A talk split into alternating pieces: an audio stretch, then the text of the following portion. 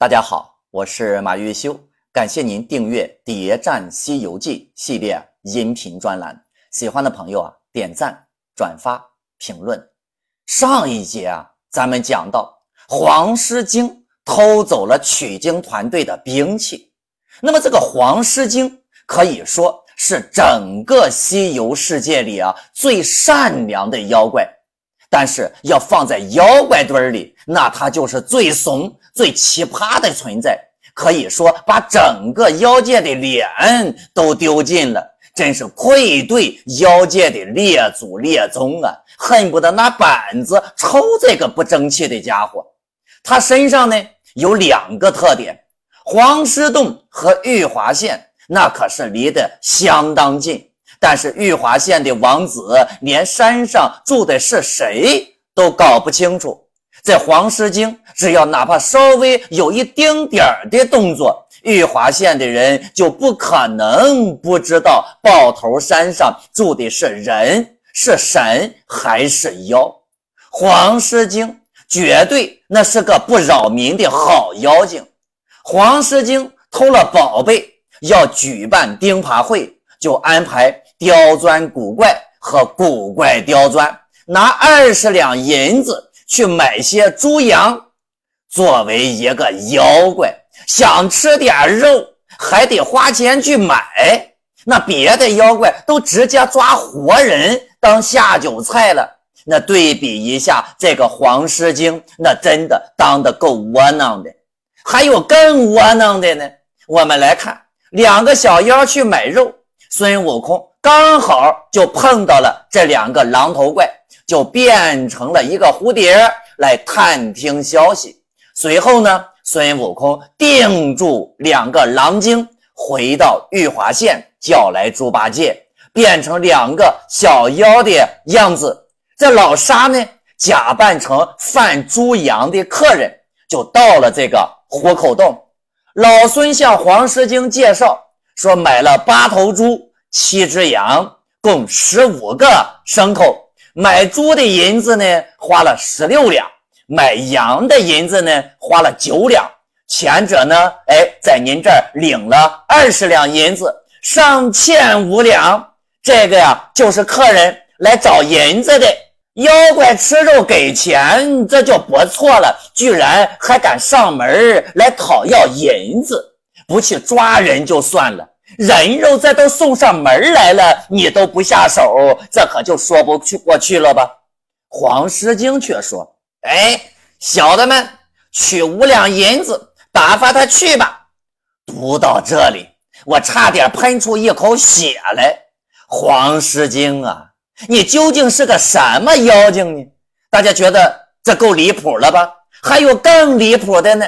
孙悟空说道：“这个人呢，一则……”来找银子，二来呢要看看咱的家慧，要钱给钱，你钱拿了，赶紧乖乖的走得了。居然还敢提要求，你这不都踩到头顶上来了吗？而咱们的这个黄狮精只是说，你这古怪也可恶，我这宝贝乃是玉华州得来的。倘若这客人看了，去那舟中传说，说的人知那王子一时来访求，却如何是好啊？孙悟空道：“主公，这个客人乃前方及后边的人，去州许远，又不是他城中人，哪里去传授啊？三者他肚里啊也饿极了，我两个呢也未曾吃饭。”家中啊，咱还有现成的酒饭，不如啊，就赏些与他吃，然后呢，再打发他去吧。大家看，这个客人现在不仅要看宝贝了，还要在妖精家里吃饭，这分明就是得寸进尺啊！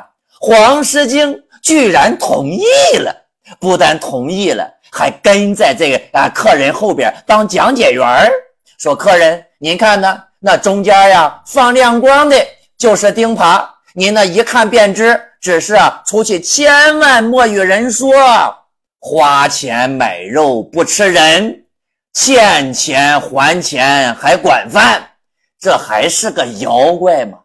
这黄狮精不单怂，而且呢还没见过世面，你说你得了几件兵器，就要开个大会庆祝一下？那人家老朱天天拿着，那也没说啥呀。黄狮精还说出三件兵器的全名。黄狮精说，一件是九尺肾金钉耙，一件是宝杖，一件是金箍棒。九尺钉耙的正确叫法应该叫上宝沁金耙，而不是他所说的叫九尺肾金钉耙。你说你开个钉耙会，连九齿钉耙的名字你都没叫对。黄狮精，而且也不认识这取经团队。黄狮精道：“不知那三个和尚叫做什么，却真有些本事。”这都是黄狮精对九灵元圣的原话。到此，我们用一句话来概括黄狮精：他呀。就是一个遵纪守法的乡下妖精，但是这个乡下妖精怎么就成了取经团队的目标了呢？话说老朱看见九齿钉耙，上前就拿，抡在手中是现了本相，往那妖怪脸上照脸上就打，一场大战不可避免。取经三兄弟一起动手群殴的妖怪。整部《西游记》里面给大家讲，还真的就只有黄狮精这一个。咱们说黄狮精最怂，还最受欺负，狮子精怎么可能打得过这取经的三兄弟呢？向东南那就跑了，这可是明摆着的功果呀！猪八戒赶紧的上前就要去追，孙悟空居然说：“且让他去。”自古道说：“穷寇莫追啊，只等断他归路。”老孙抢了一路的功劳，现在居然要主动放黄狮精跑，那只有一个解释：这猴子啊是故意的，他就是故意要放黄狮精去搬救兵。取经团队重新回到虎口洞，执行三光政策：一杀光。把那百十个那偌大偌小的妖精，那是尽皆打死。原来呀，都是些虎狼碉豹、马鹿山羊。二抢光，被大圣使个手法，将他那洞里的细软物件，并打死的杂象兽身与赶来的猪羊，通皆带出。三烧光，沙僧取出干柴，放起火来。八戒呢，使两个耳朵搁那扇风，把一个巢穴霎时间烧得干净。取经三人组，你说你抢回兵器不就得了吗？干嘛非得要抢人家东西、烧人家房子、杀人家亲人呢？这不就是强盗吗？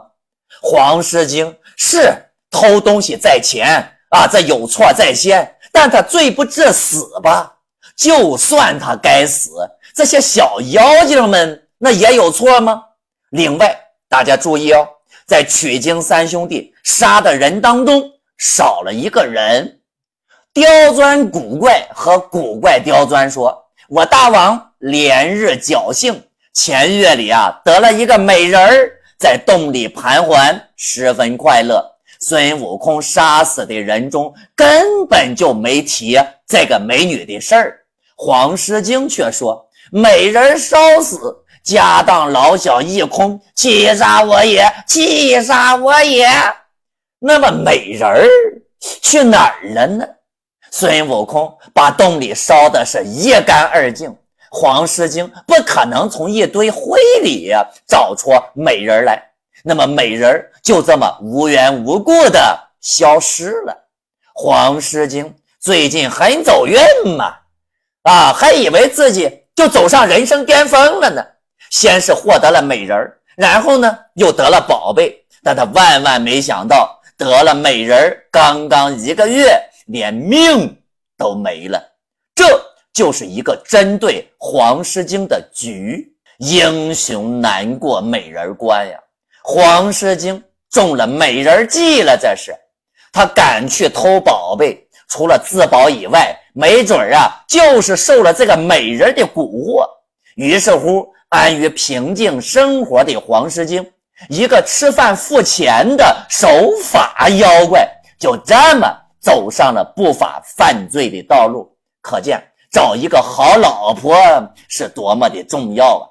不过分地说，黄狮精就是死在了女人的手上。黄狮精被打跑了，那么他去哪儿了呢？竹节山啊，那么竹节山这山中呢，有一洞天之外，唤名九曲盘桓洞，洞中的九灵元圣是他的祖翁。故事讲到这儿，一切都已经很清楚了。取经团队的目标在这一回不是黄狮精，而是黄狮精。背后的九灵元圣，也就是黄狮精的祖翁。记住哦，祖翁，这不是爷爷那一辈的，而是爷爷的爷爷的爷爷那一辈儿啊，是狮子界的祖宗。咱们前面已经给大家讲了牛魔王家族啊，毗蓝婆家族，佛母大鹏鸟家族，李天王家族。